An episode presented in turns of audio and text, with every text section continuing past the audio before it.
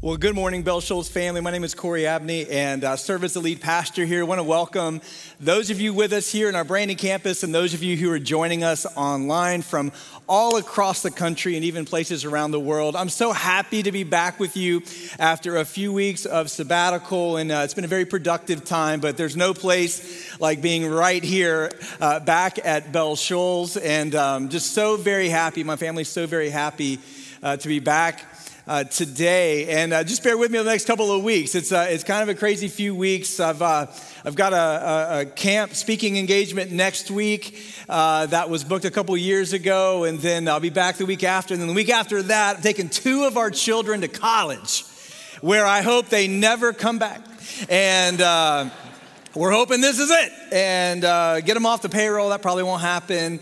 And then uh, we'll be all in certainly for the fall after that. So it's kind of a crazy season for my family right now. I know some of you are uh, experiencing the same types of dynamics with uh, school about to start, whether it's uh, elementary, middle school, high school, or even college, and kind of getting back into a routine. Um, it's, it's a crazy time of year, but I'm so grateful to be a part of the Bell Shoals family, grateful for how God is moving. And uh, as we've talked about earlier in the service, literally, we are seeing just this month hundreds upon hundreds of people coming to salvation through members of Bell Shoals being willing to go overseas to share the gospel. And uh, we, we've got teams all over the world right now, as you know, and we just praise the Lord for his kindness to us. And um, I, I just think this is I don't know, I think it's the best church in the world, okay? So if you're new to Bell Shoals and you know some other churches that are pretty great, just buckle up. Just buckle up. And I know I'm biased, but uh, we, we do praise the Lord for all that He's doing. And I'm excited about uh, our current teaching series called Interruptions. We're talking about just moments in Jesus' ministry when He was interrupted. And we have the record of these interruptions recorded for us in the scriptures. And some of these interruptions are incredibly profound, profound moments that don't appear to be profound when they happen. And, and today we're going to talk about a moment when someone was ghosted. Do any of you know what it means to be ghosted? Okay, let me explain it to you. Some of you are, how can I put this delicately?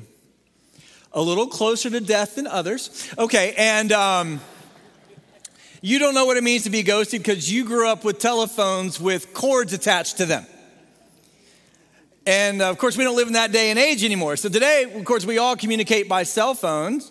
And if you're my kids' generation, you don't even communicate with the app that has the telephone on it. That's annoying and antiquated. When I call my kids, here's how it goes I, I dial the phone. I'm expecting to hear it's, yeah. Dad, why are you calling me? Just text me. I'm calling you because you're a fellow human being who needs to learn to communicate with other human beings with words. That's not how, you know, the younger generation rolls, okay? And so let me explain this to you because I know some of you don't know what it means to be ghosted. Here's what it means to be ghosted. You're messaging someone uh, and, and you're, you're, you're chatting with them. You're, it, maybe it's Facebook Messenger, maybe it's Instagram, maybe it's a text message, okay, that most kids also don't use. But you're messaging and all of a sudden they go silent. There are even features now, you may have noticed this, where you can see on your phone that they've left your messages unread. Have any of you ever noticed that? And that's actually a super cool feature for people who annoy you. Just leave them unread. And then when you see them in the grocery store, hey man, I'm messing. Oh, dude, I didn't see that. Which is code for I don't like you. In fact, if there's someone in the room today that you are currently ghosting, would you just go ahead and point them and just tell them, just let's just go ahead and just let them know you are weird.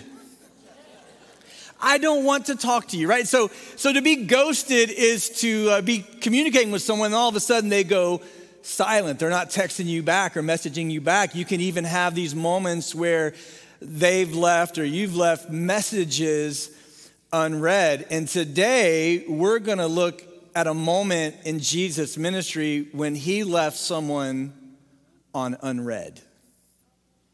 Now, let me ask you a question. Have you ever felt like Jesus has ghosted you? Now, don't give me a church answer. Don't give me the vacation Bible school answer. No, it's Jesus.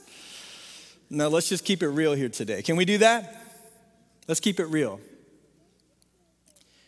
You ever felt like Jesus has left you on unread? You ever feel like there's been a crisis in your life, a tragedy in your life, a hardship in your life, and you've prayed, you've asked, you've called out, you've begged, you've pleaded, and there's no answer?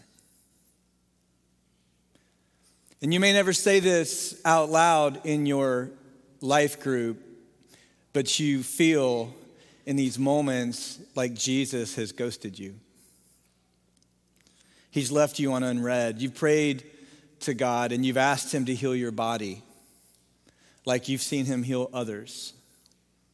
No answer. You've called out to God and you've asked Him to mend your broken marriage. It's still broken. No answer. You've asked God with tears to intervene in the life of your child. You've seen God do it for others, He's not yet done it for yours. You've called upon God to heal that broken relationship in your life. You've, you've asked for His wisdom in navigating a difficult situation.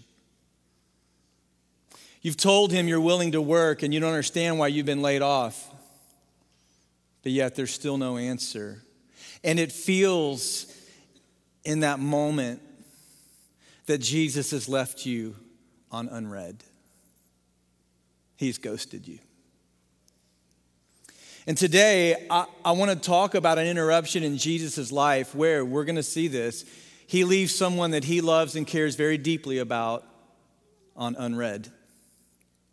And I want you to know today, in those moments when you feel like God is not answering and God is not responding, and, and as you're praying and you're calling out to Him, the only thing you see in your mind is the word unread. I want you to know that, that, that your Father actually does hear you, He does care about you, and, and you're not the only person in human history who's felt that way. And I also want you to know today, this is our key takeaway. I encourage you to jot this down that God's delay often precedes our deliverance.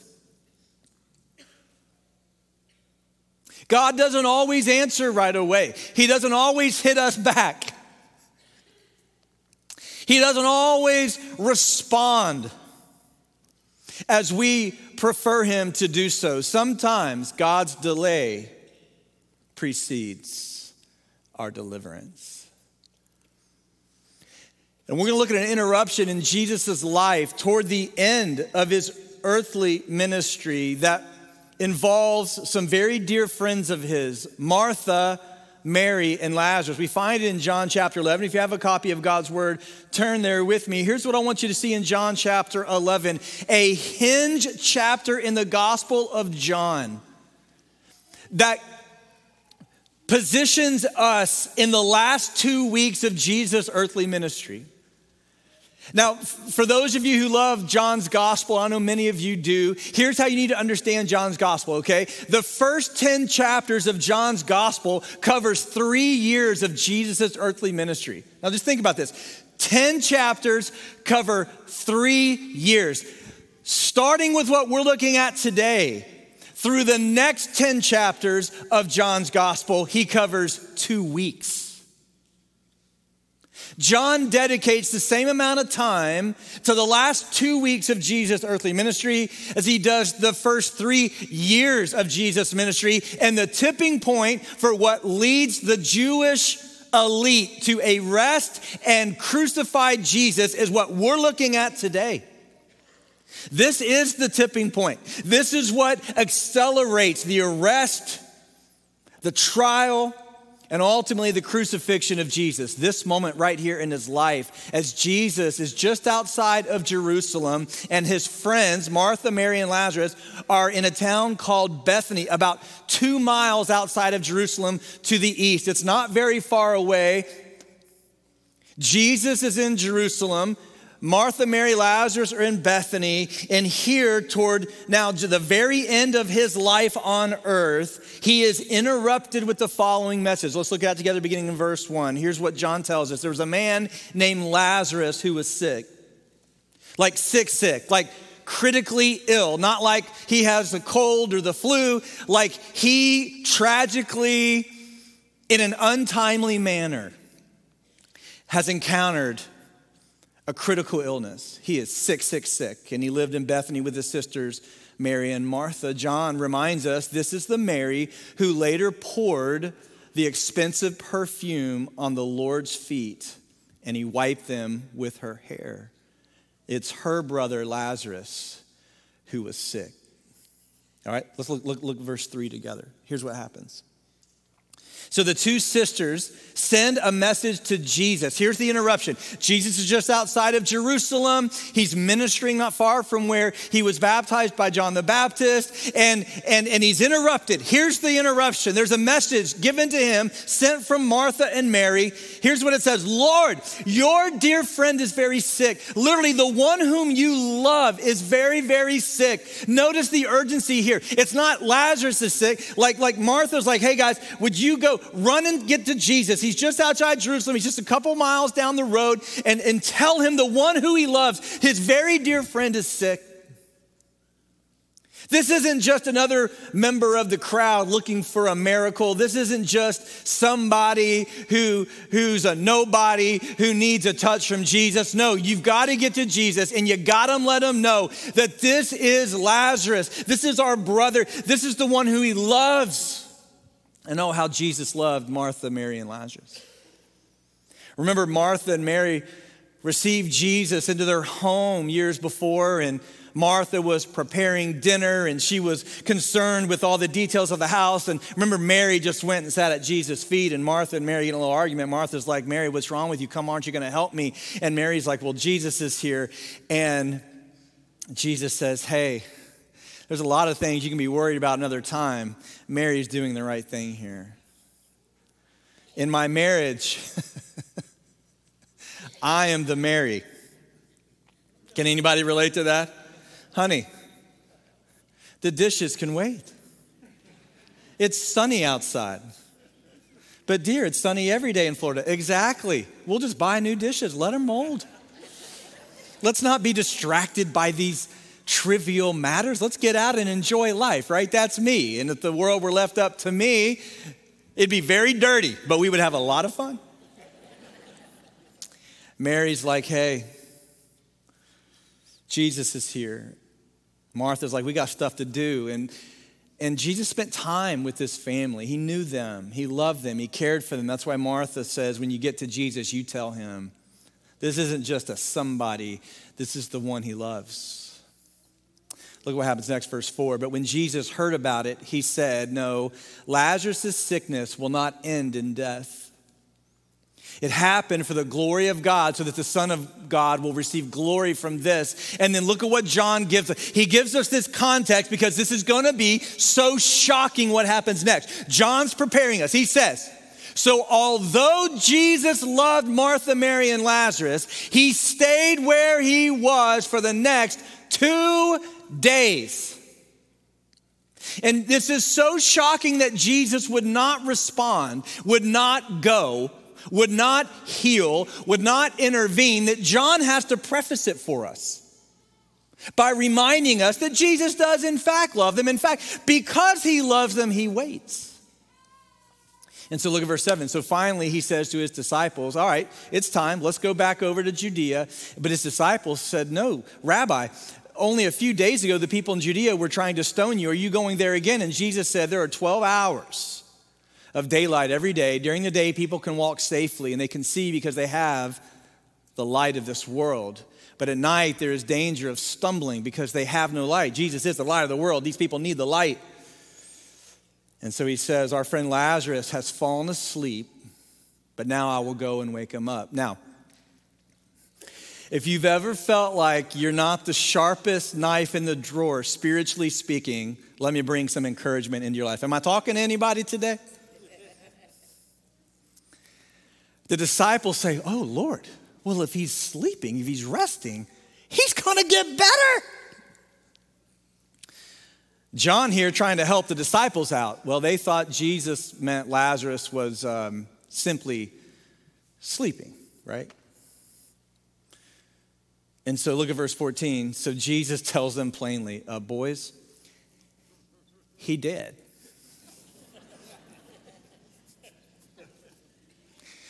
That's just kind of hitting the nail on the head, isn't it? I mean, like, uh, he tried.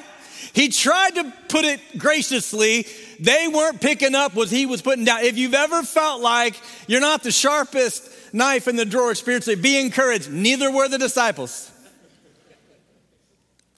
And so Jesus, like, uh, boys, uh, let me, uh, how can I say this any more plainly? He's dead.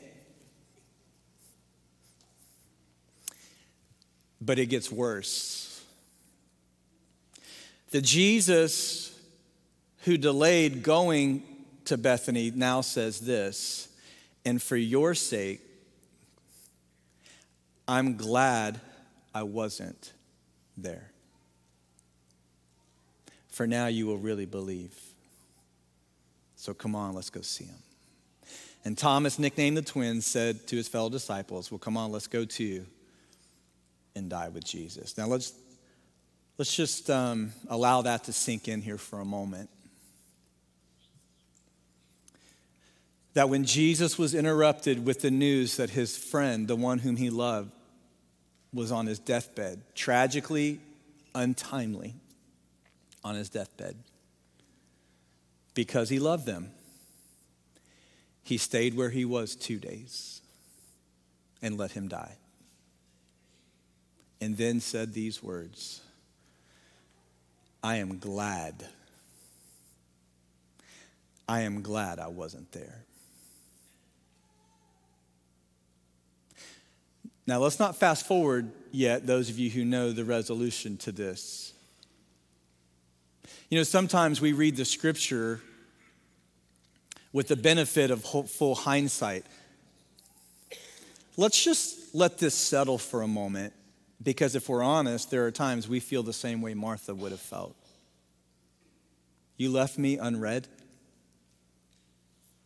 You ghosted me, and you're glad? Can you imagine if someone in your life had the means to help you in a moment of crisis and you contacted them and they ignored you. And then when you saw them later on, they said, Oh, yeah, oh, yeah, I'm glad I wasn't there. I don't think we would be friends much longer after that. Jesus stays where he was, lets Lazarus die, and then says to his disciples, and of course, this is going to get out. In fact, Newsflash, it got out, recorded in the scriptures by John. That he said, I'm glad I wasn't there for your sake. And in these moments where we're ghosted, in these moments where Jesus leaves us unread, there's some things we need to understand. Oh man, I hope this connects with you today. It's so important. First of all, listen to me carefully. God's love is not always obvious in his actions. God's love is not always obvious in his actions. You cannot always judge God's love based on his actions or sometimes, frankly, his inaction.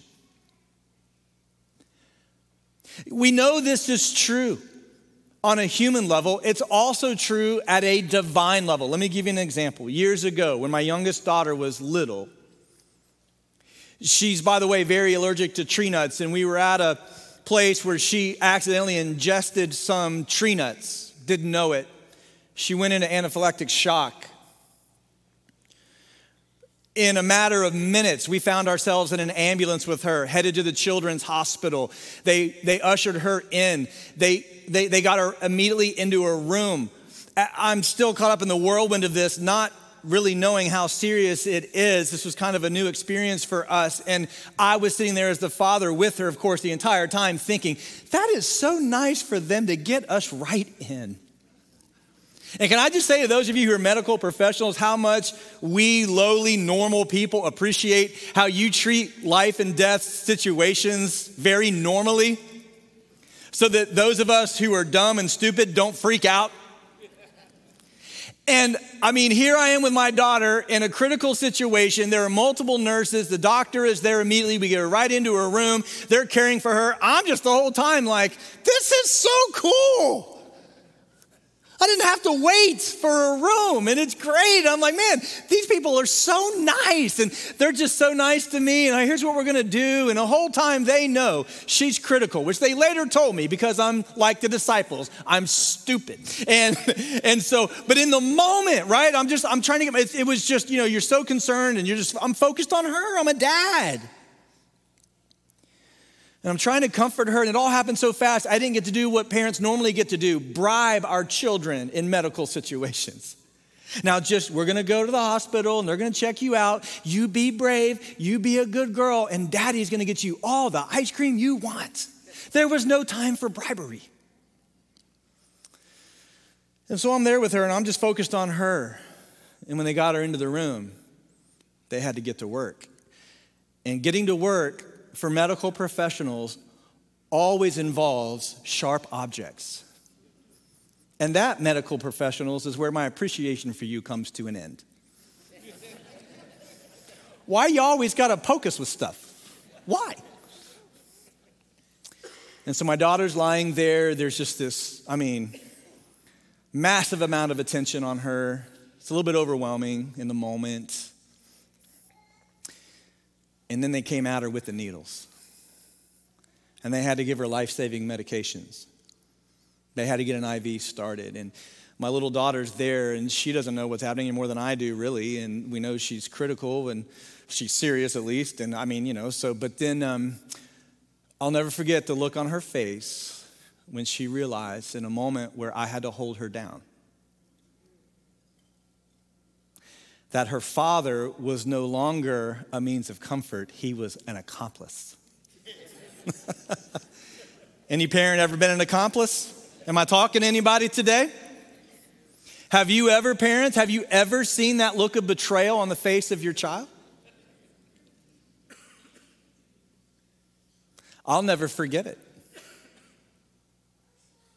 I had to hold her down.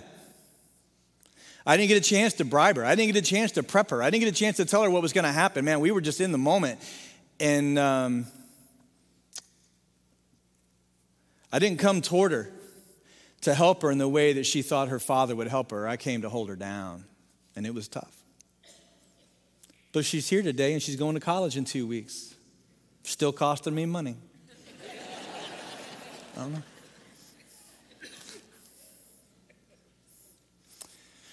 Now, that's easy to understand as a parent. You know when it's hard to understand? You're the patient. And you've messaged your Heavenly Father routinely, your Father that you've called out to, your Father that you believe loves you and has your best interest in mind, but all of a sudden it seems to you that He's not a means of comfort. Somehow, in His silence, He's an accomplice.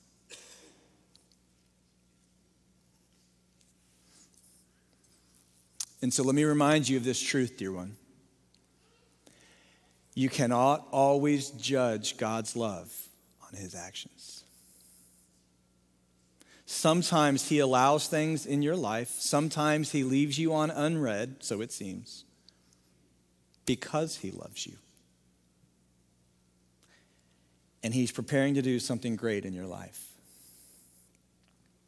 You know why this is so hard for us to process? Not just the human nature aspect of, you know, the shock of having your father as an accomplice, but you know what? Frankly, our culture.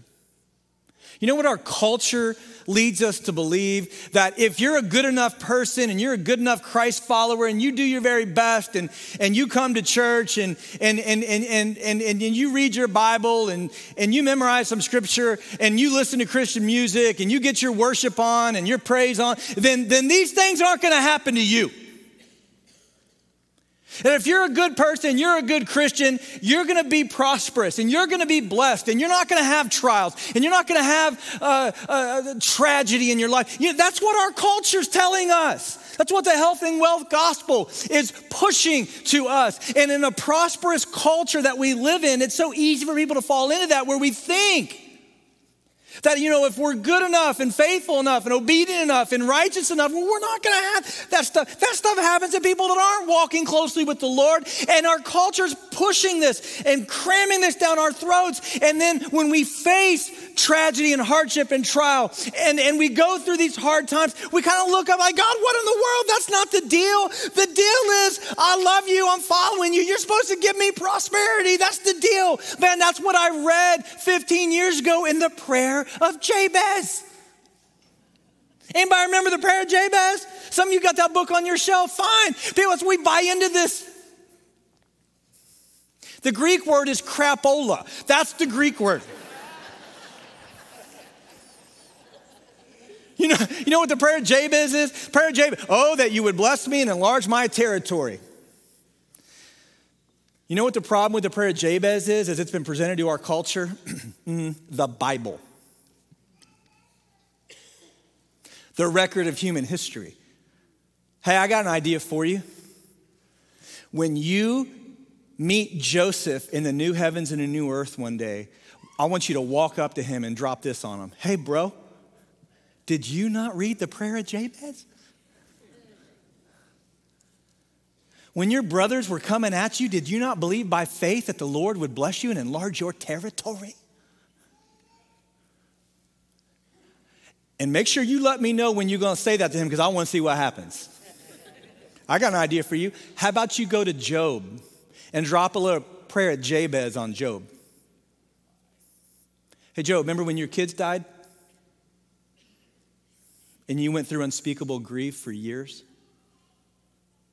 Bro, did you not read the prayer of Jabez? How about you drop that on the Apostle Paul? Bro, when you were beaten, imprisoned, shipwrecked, shamed, did you not read the prayer of Jabez?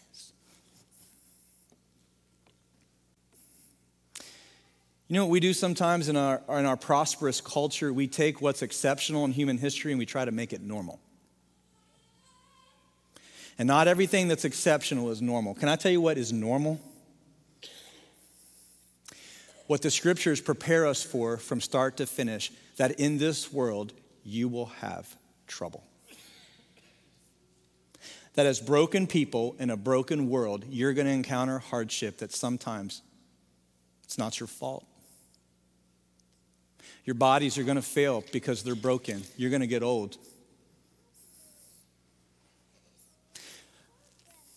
One day you're going to be reading your Bible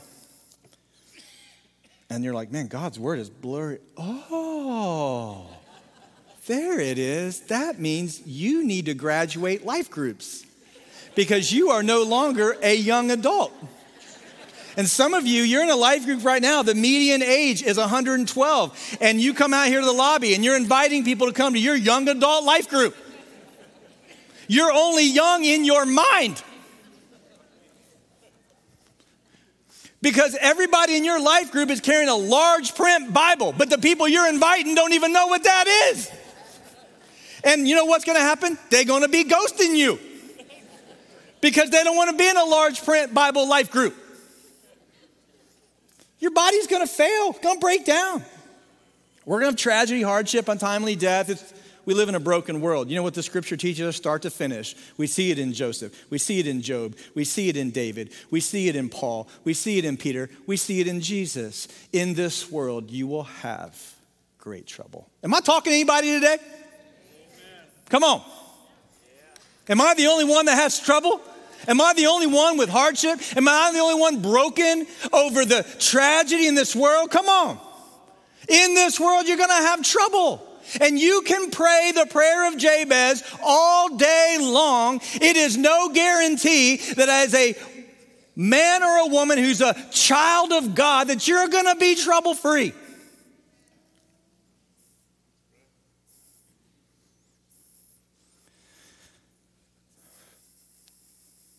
Hebrews 11, the great hall of faith. We don't ever read up to this point. So let me just break this down for you a little bit, all right?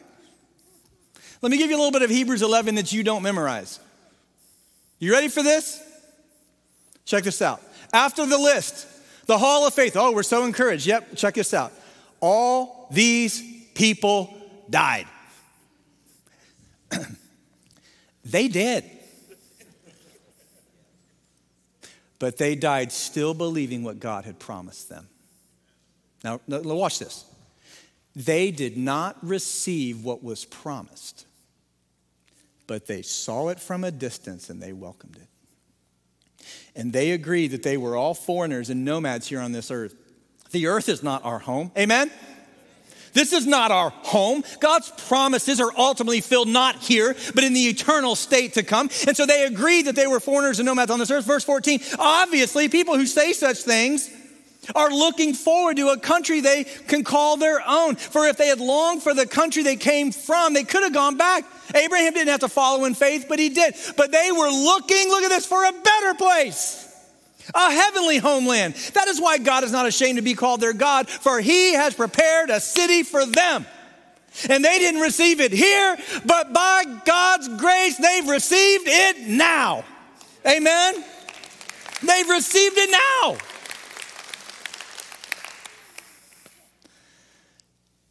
and you will too.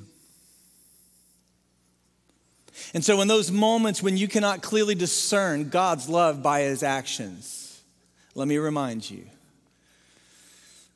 that just before our deliverance, we may experience God's delay. And in those moments, you cannot always judge God's love by his actions or his inaction, but he loves you. Can I give you the ultimate demonstration? that God loves you, He sent His Son Jesus to die in your place for your sin, and He was raised on the third day. The crucifixion of Jesus is the absolute guarantee that your Father loves you, that He will never leave you or abandon you. Listen to me, listen to me. Put down the prayer of Jabez and pick up the death and resurrection of Jesus and anchor your life to what the apostle Paul says are the things of first importance. Not that God's always going to bless you, not that God's always going to prosper you, not that God is always going to expand your territory. Here's what Paul said is of first importance that Jesus died, was buried, and rose from the dead. And in those moments when you feel like Jesus has ghosted you, remember you can't always judge his love by his actions, but you can judge his love by what he's done in Jesus. He will never leave you or forsake you. Romans 5 8. God showed his great love for us in this by sending Christ to die for us while we were still sinners. Am I talking to anybody today? So God's delay often precedes his deliverance, okay? And in those moments of delay, remember, his love is not always discerned by his action or his inaction. We tether our faith to the promises yet to be fulfilled, finally fulfilled, and the work of Jesus, the finished work of Jesus on the cross and in the resurrection, all right? So then, secondly, just, just write this down. Whew, all right. We're gonna go fast now. You ready for this? Just jot this down, okay? So here's, here's how we responded in these delays saving faith endures. Saving faith endures when Jesus is late to the party. I want to encourage you today to endure. Let, let me show you what happens when Jesus finally gets to Bethany. All right, we're going to wrap it up here. I just want you to see here what happens when Jesus gets back. Verse 17 When Jesus arrived at Bethany, he was told that Lazarus had already been in the grave for four days. Of course, he knew this. Bethany was only a few miles down the road in Jerusalem, right? And so many of the people had come to console Martha and Mary in their loss. And when Martha got word that Jesus was coming, she went out to meet him. She went outside their house. She goes out to the gate. She, she, she's, Jesus didn't even make it inside. She goes out to meet him.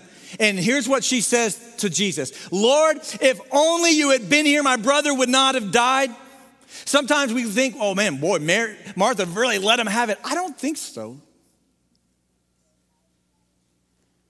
I think for sure there was great grief and perhaps some angst over Jesus' delay. But by what happens next, we know she's a woman of faith because look at this. She says, But even now, I know that God will give you whatever you ask. She's not asking Jesus to bring him back from the dead because she's not even processing that he can do that in the moment. This is just a statement of faith. Lord, if you had been here, my brother would not have died. But I just want you to know I still believe in you. And I believe that your Father will give you whatever you ask. Jesus, even though you didn't come when I asked you to come, even when you left my messages unread, I just want you to know I still believe in you. And look at what Jesus says to her. He says, verse 23, Your brother will rise again. She says, No, I know. I know he'll rise when everyone else rises at the, on the last day. Jesus says, No, no, no, Martha, Martha, I am the resurrection and the. And anyone who believes in me will live even after dying. And everyone who lives in me, he says, will never die. Do you believe this, Martha? And here's what I want to say I don't think she was scolding Jesus. Here's what she says She says, Yes, Lord, yes, I believe this. I believed, I've always believed you're the Messiah, the Son of God who's come into the world from God. She believed. Her faith endured. And of course, you know what happens. And Jesus goes to the tomb and he calls Lazarus forth and he raises him from the dead. And people come to faith in Christ because of that. But then there are some who accelerate their hatred of him and they eventually put him on a cross because of it. But what about those moments when we're Mary and Martha and we're grieving and we're weeping? We feel like Jesus has left us on unread. Man, we get this notion when we're worshiping together, we're getting our praise on, and we are celebrating the goodness of God. Man, we get this impression, well, that's what you have to do as a Christian. No, you know what? Sometimes you're on your knees weeping. Sometimes you're feeling the angst of Mary and Martha. Sometimes you have that grief that goes unanswered. Sometimes you've called out to Jesus and you feel like he's ghosted you, and you're not singing what everybody else is singing. Hey, can I just keep it real? Because some of you are new to Christianity, come in here and think, oh, these Christians always praise and always happy. No, we're not. Sometimes we're deeply broken. Sometimes we deeply grieve. Sometimes we we we ask why. And we sing songs like this: You're never gonna let, you're never gonna let me down, except for last year when you let my brother die. Sometimes we sing songs like this All my life you have been faithful except when I did everything right and I still got laid off. Now I'm looking for a job. Sometimes we sing, It's not well. It's not well with my soul. And if you're a Christ follower and you're sitting there like, well, I would never sing anything like that. Well, you're a hypocrite.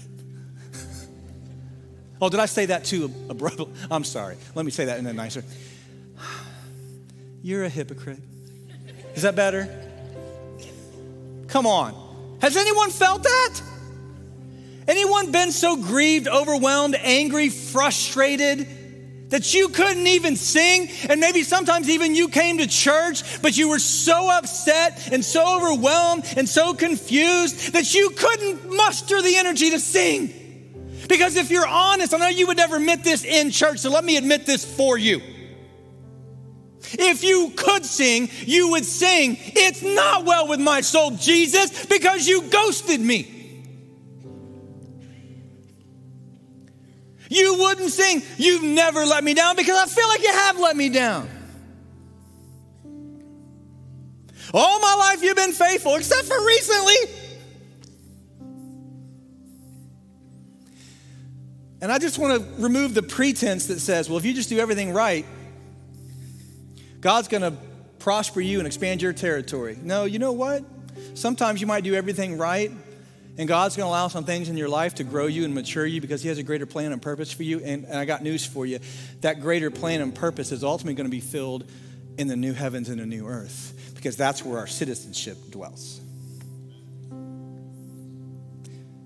And there may be days here that are hard. And there may be moments where, like Martha, you say, Jesus, oh, Jesus. If you had just shown up when I called, this wouldn't have happened. And I want you to hear Jesus' loving response to you and the hope that you and I have today, because we have hope. Here's Jesus saying, in your deepest moment of grief, I am the resurrection and the life. And I love you, and I care for you, and I'm with you. I will never leave you or forsake you. I, let me leave you with a good word of hope today. Are you ready for this? Because this is what John is communicating. What Jesus does for Lazarus, he will do for every single one of us. What Jesus does for Lazarus, he's going to do for you. Do you believe that today? There is coming a day when Jesus is going to break through the clouds and he's going to call his children home and we are going to be resurrected from the grave or we're going to meet the Lord in the air and we're going to get our glorified bodies that won't break down and we're going to get our, our, our glorified bodies that are made without sin to be with Jesus forever and we're going to have a little family reunion and we're going to worship and we're going to work and we're going to serve and we're going to rejoice and we're going to praise forever and ever and ever. That's our hope. And so, right now, in our waiting, just know this your Jesus loves you. And he never leaves any message unread. And just because you don't get an immediate response doesn't mean the message is unread. He hears, He knows. He's with you, He's for you. And His intentions towards you are good. I don't know if you've noticed this. Lazarus ain't no longer with us. You know what happened to Lazarus? No, he fell asleep. Come on, that's pretty good. He fell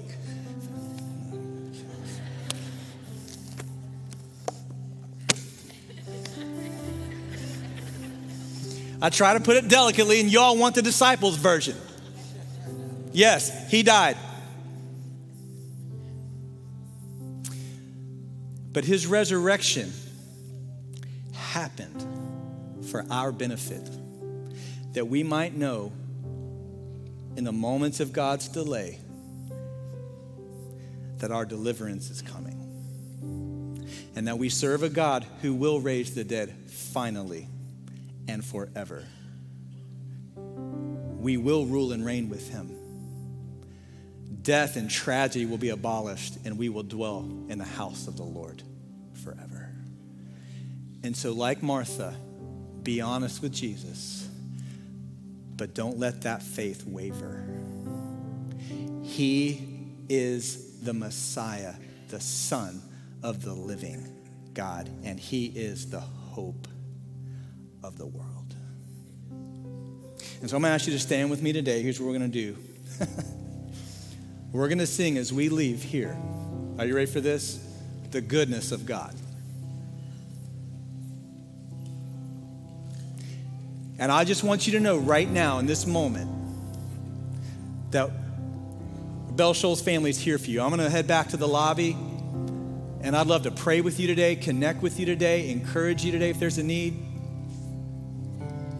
But I just want us to just to prayerfully declare this together that our God is good and his mercy endures forever. And I want you to know it's okay if you're in a season of life right now where you can't sing all my life you have been faithful. It's okay that you can't sing it. I still want you to hear it because it's true. And I have no doubt that through the power of the Holy Spirit, the Lord will bring you back to a place where you can sing those words again. And so let it wash over your soul. Let us reflect together that all of our lives, the Lord has been and will be faithful. And all of our lives, He has been so, so good.